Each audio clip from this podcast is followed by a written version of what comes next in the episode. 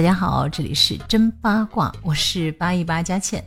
但今天呢，要稍微夹带一点私货，给大家说个小广告，几秒钟哈，就是欢迎大家去收听半支烟佳倩的情感疗愈专辑。再见，今天，请各位多多支持，感谢了，感谢了。我们是真八卦，真八卦。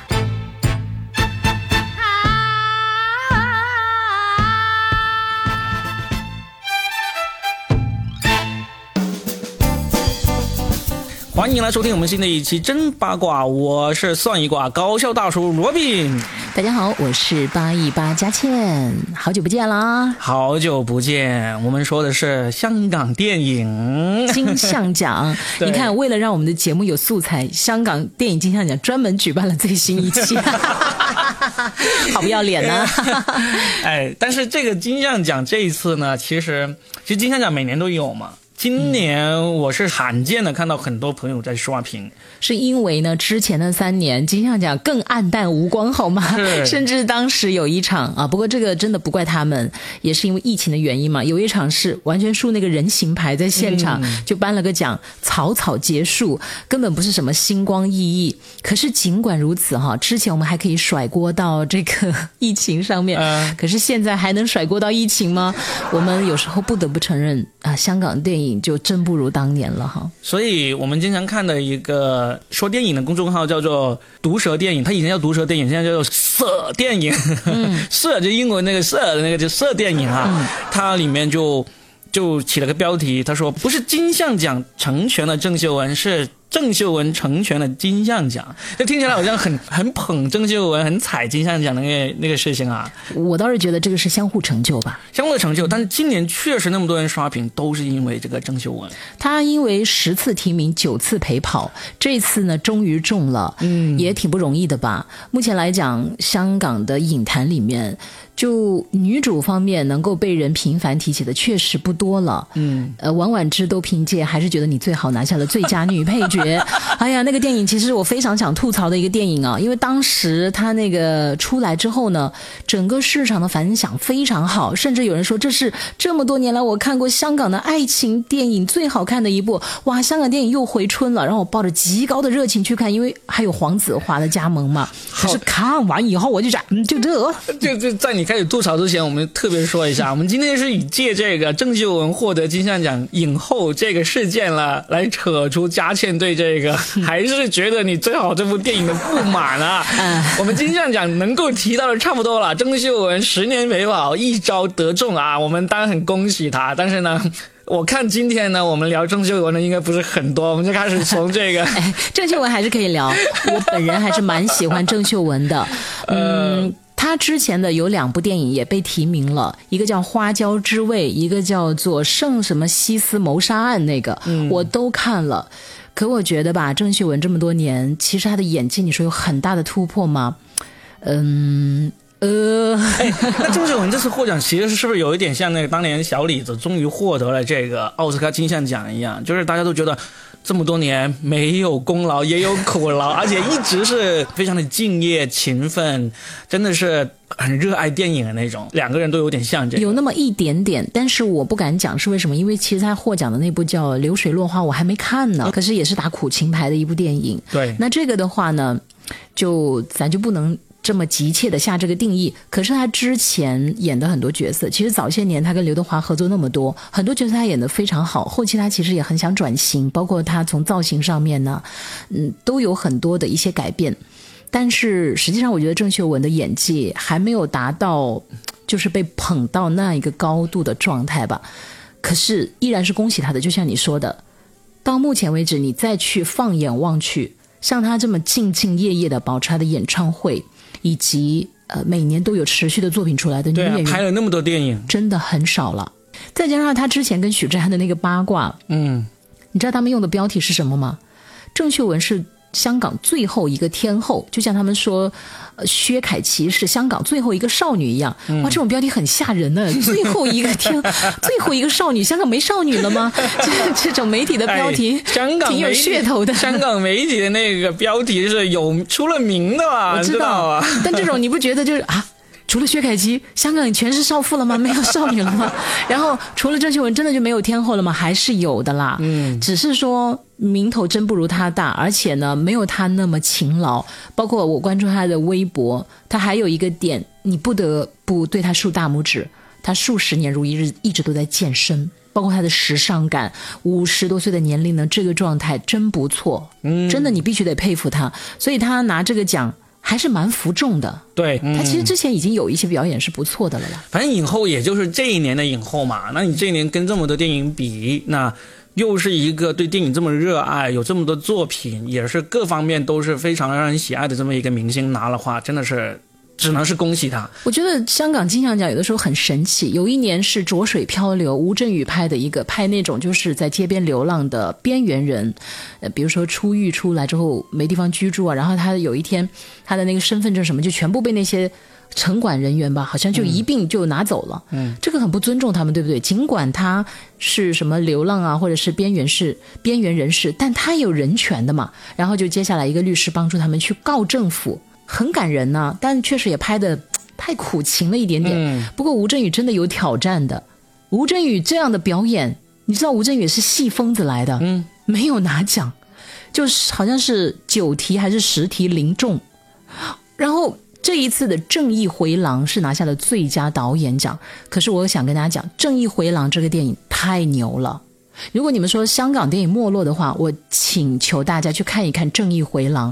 看完这个之后，你就会对黑白、善与恶、生与死、亲情，呃，还有就是罗生门事件，就说一个事件，为什么你有一个说，若饼有一个说法，我有一个说法，那到底谁说的是真的呢？可能两个人说的都是真的，只是大家的视角不一样，这就是罗生门嘛。有时候你弄不清楚真相到底是什么。《正义回廊》这部电影就是极其的闪光，嗯，我一下子想到就是它真的就是很闪光，包括两个男主他们也拿了一些奖哈，嗯。你都看不出表演的痕迹，你一定要去看这部电影，它有十二公民的痕迹。十二公民是翻拍那个美国的《十二怒汉》嘛？对，它有它的痕迹，就是有它的一些这个相关的线索在，但是它又不只是十二公民那样。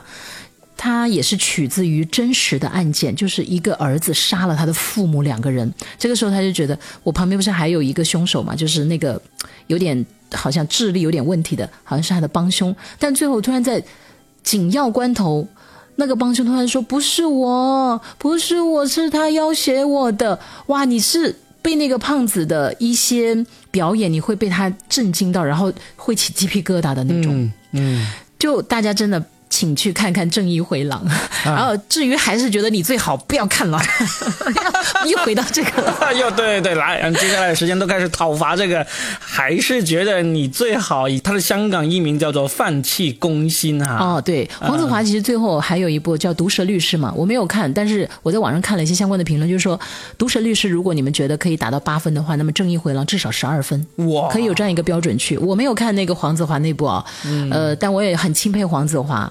早些年他演的作品，后来在栋笃笑，就是呃港台脱口秀，就是两个完全不一样的领域。他还是不错的。黄子华呢，栋笃笑毫无疑问就是绝对的泰山北斗啊，就是珠穆朗玛。但是呢，那个电影在这个还是觉得你最好之前呢，他其实一直被人嘲笑是什么票房毒药啊，或者说就是硬要拍电影啊那种的。但是这个还是觉得你最好，他现在是香港。喜剧电影有史以来的票房 number one 第一名，超越了所有周星驰的电影。我觉得只是青黄不接吧，就矮子里面拔大个吧。那个电影，我跟你说，我是抱着还蛮好奇的心去看的。嗯。因为夸赞的真的很棒哎，我想啊，真的回春了吗？嗯，要知道当年的彭浩翔的《志明和春娇》三部曲，讲那种都市男女的爱情，真的是让人怦然心动。我其实后来回看了很多次，包括当中有很多的桥段都是很巧妙的，就把男男女女那点小心思写的可以说是淋漓尽致啊。我想啊，难道真的香港电影又可以回到那样一个状态了吗？结果我看了十分钟，我就实在是很想把它关掉，因为它的。逻辑就不成立啊，就让人觉得特别的别扭。你逻辑一旦不成立，后面的很多剧情你是接受不了的，看不下去。就比如说，若饼是大哥，然后大哥有个女朋友，分手了之后，二弟把这个女朋友接手了，然后就带到家里，要而且还住在一起。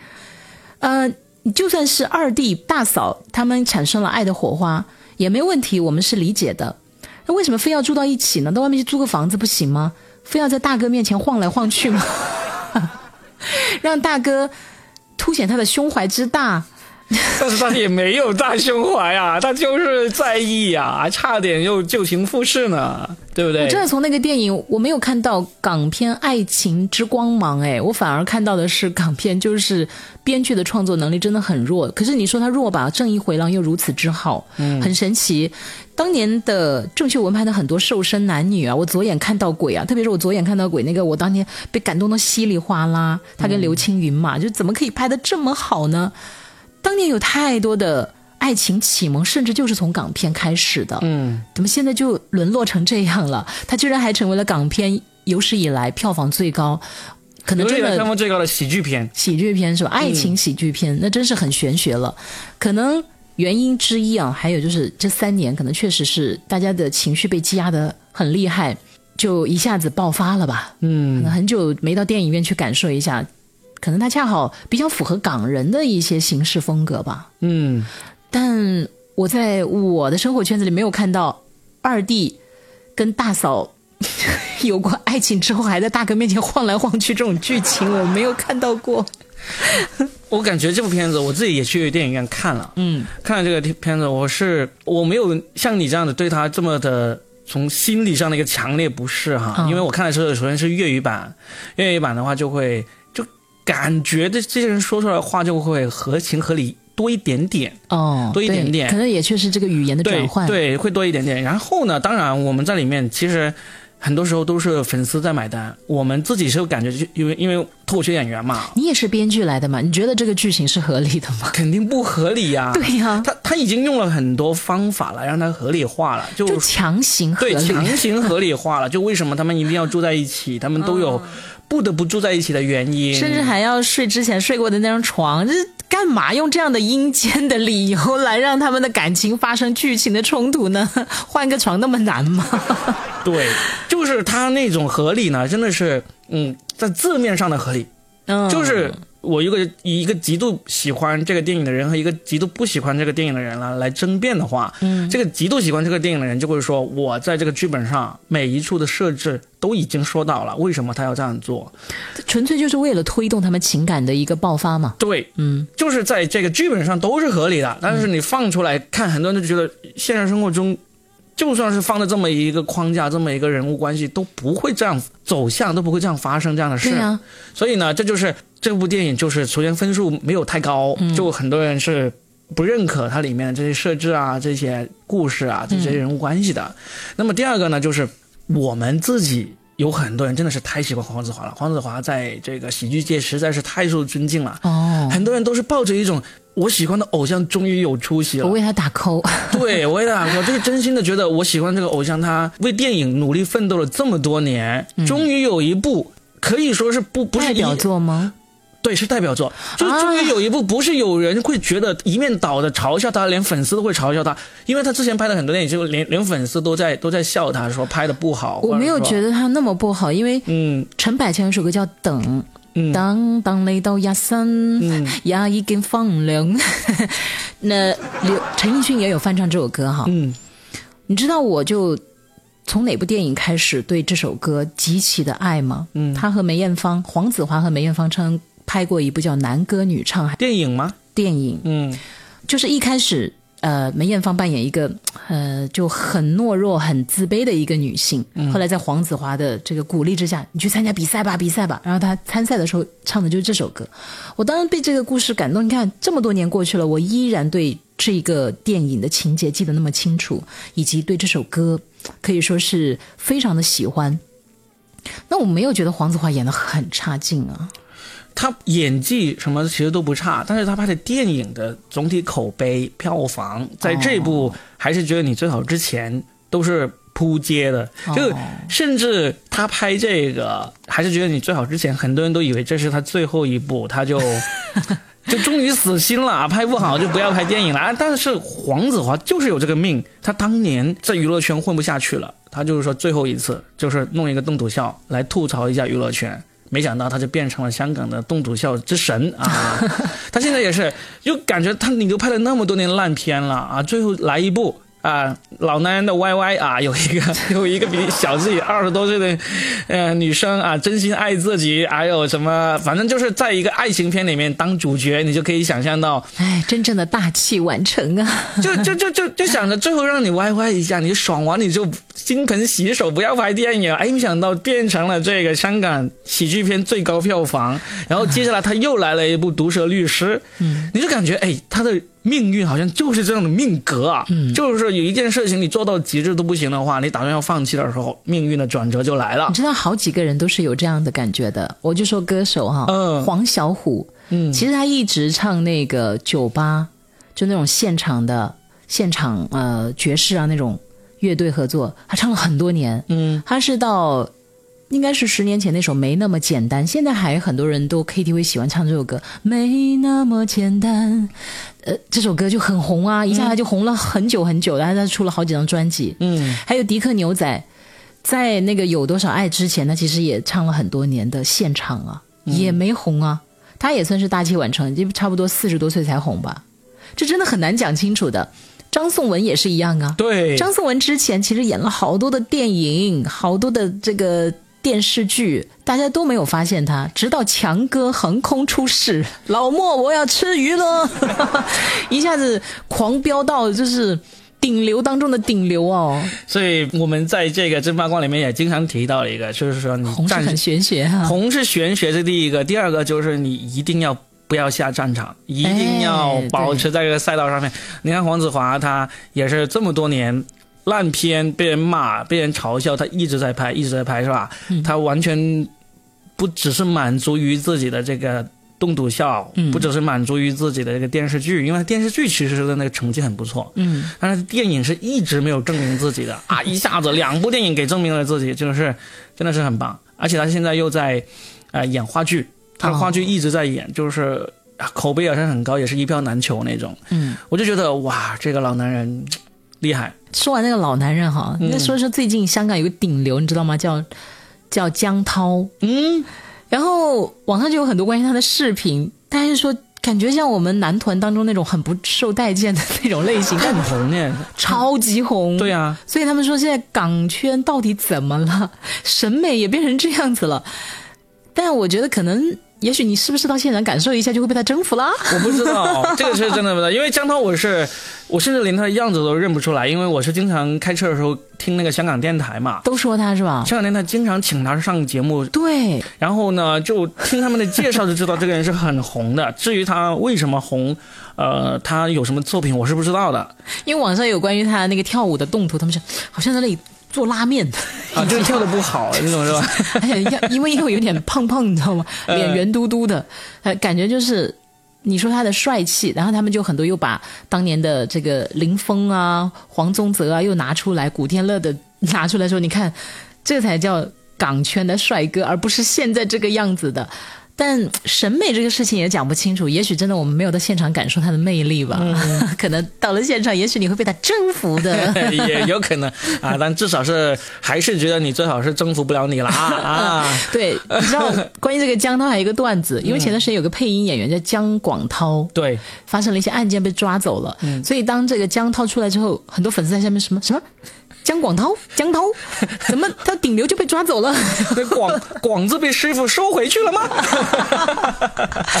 哎呀，特有意思啊！再来讲一个娱乐圈，因为你刚才刚才讲到了师傅嘛，嗯，郭德纲最近要进军这个短视频了，嗯，他要录一个短视频，叫做《刚刚好》。我昨天看到他微博发了一个，而且是三百六十五天不停更，然后下面有粉丝说，哇。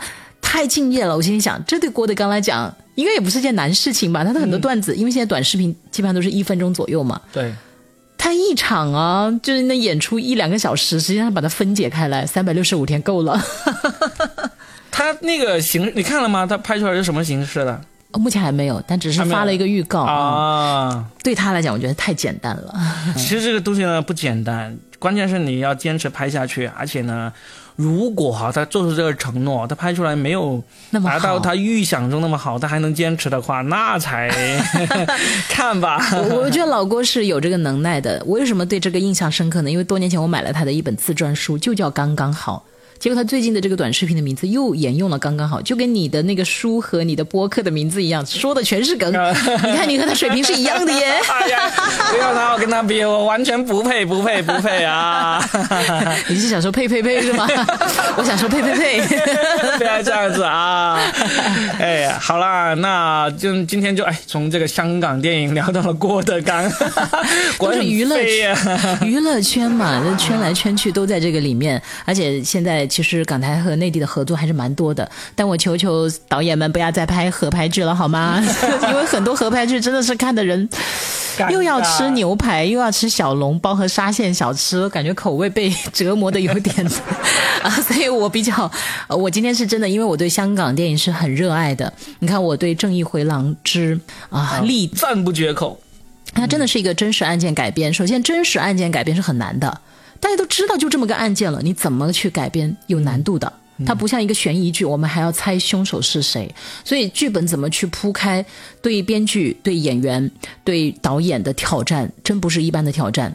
所以它能够完成度那么高，并且还让人深思，还让人去揣摩他们的演技以及他们说的哪句话、证词啊等等之类的。就这个电影真是非常非常的棒，我个人真的。无比的推荐，是吧？一定要去看，嗯，好，说的我有点心动了。好，赶紧看看要不要看一下啊！其实讲它不好，恰恰是因为对香港电影的热爱，还是因为爱之深才责之切哈。还有很多电影我们其实都还没有来得及看，但郑秀文的话呢，还是恭喜她拿到了最佳的这个女主角，因为她也值得的。对，她值得，嗯，那么敬业，我们要向她学习。好，找我们挂灌完话筒，我们去跑步去。我以为是要拍电影去了，吓我一跳啊！嗯，好了，我们今天先聊到这儿，拜拜，拜拜。